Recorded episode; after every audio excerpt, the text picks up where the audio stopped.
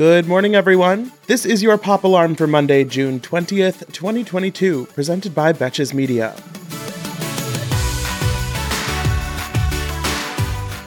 Last season's Bachelorette lead Michelle Young announced the other day that she and her TV fiance, Nayte Olukoya, are separating, less than seven months after their dreamy Mexico engagement aired on ABC.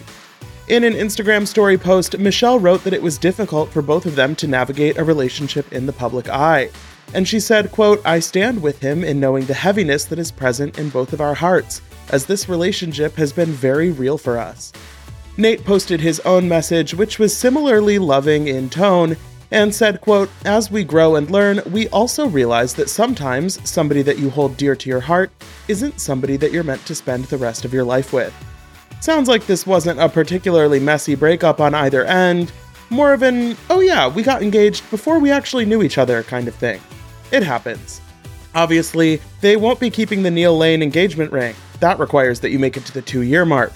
But on the Bachelorette finale, they were also given $200,000 to use on a down payment for a house, as Nayte was planning to move to Minnesota for Michelle. Unless ABC is feeling especially petty, I can't imagine them sending debt collectors after Michelle and Nayte to get the money back. If you like keeping track of this kind of thing, this makes six consecutive Bachelorette couples that have split before ever making it down the aisle, and five in a row that haven't even made it to the one year mark. Considering the upcoming season 19 has two bachelorettes for the first time ever, maybe there's at least a 50% chance we'll get one couple that lasts longer than the time it takes to start getting Instagram sponsorships. I won't get my hopes up.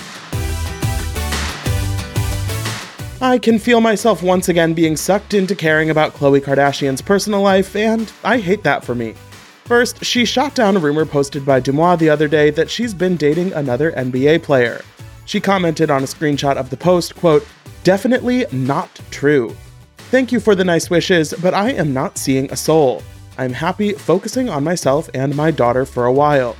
While she may not be spending time with any other NBA players, she was spotted with Tristan Thompson on Saturday, having lunch with him and their daughter True, along with Kris Jenner. Reportedly, Kim, Kylie, and several of the Kardashian kids were there too, and I just don't know how I feel about this. I guess we should be glad that they seem to be amicably co parenting their daughter, but if a man cheated on me numerous times and then had a baby with someone else while I was giving him another chance, the co parenting interactions would be strictly limited to logistical texts. Why does he get to come to family lunch? Justin Bieber is continuing to work through the complications of his Ramsay Hunt syndrome after first announcing that he had the condition a couple weeks ago. Last week, Hailey Bieber told Jimmy Fallon on The Tonight Show that Justin was getting a little better each day. But over the weekend, he canceled all the remaining shows on the current North American leg of his tour.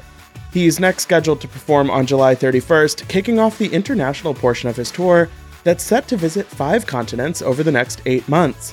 Which sounds like a grueling enough schedule even when you're not dealing with a neurological disorder. Best of luck to him, and also congrats to Hailey on launching her skincare line after literally two years of teasing it. If you want to send some my way, I would love to be a glazed donut girly too.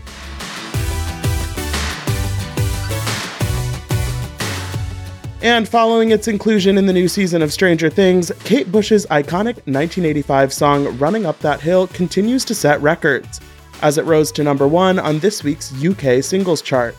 With this achievement, Bush simultaneously became the oldest woman to have a British number one and the artist with the longest gap between number one singles. And the song now holds the record for longest time taken to top the charts. A Twitter user pointed out that given the song's streaming performance and the fact that Kate Bush is the sole writer on the track, she's likely been making hundreds of thousands of dollars on its viral success in the last few weeks. Get that money, babe. For more Pop Alarm, be sure to rate, review, and follow the show wherever you listen. And you can follow me on Instagram at Dylan Hafer for more entertainment stories. Until tomorrow, I'm Dylan Hafer, and now you're pop cultured.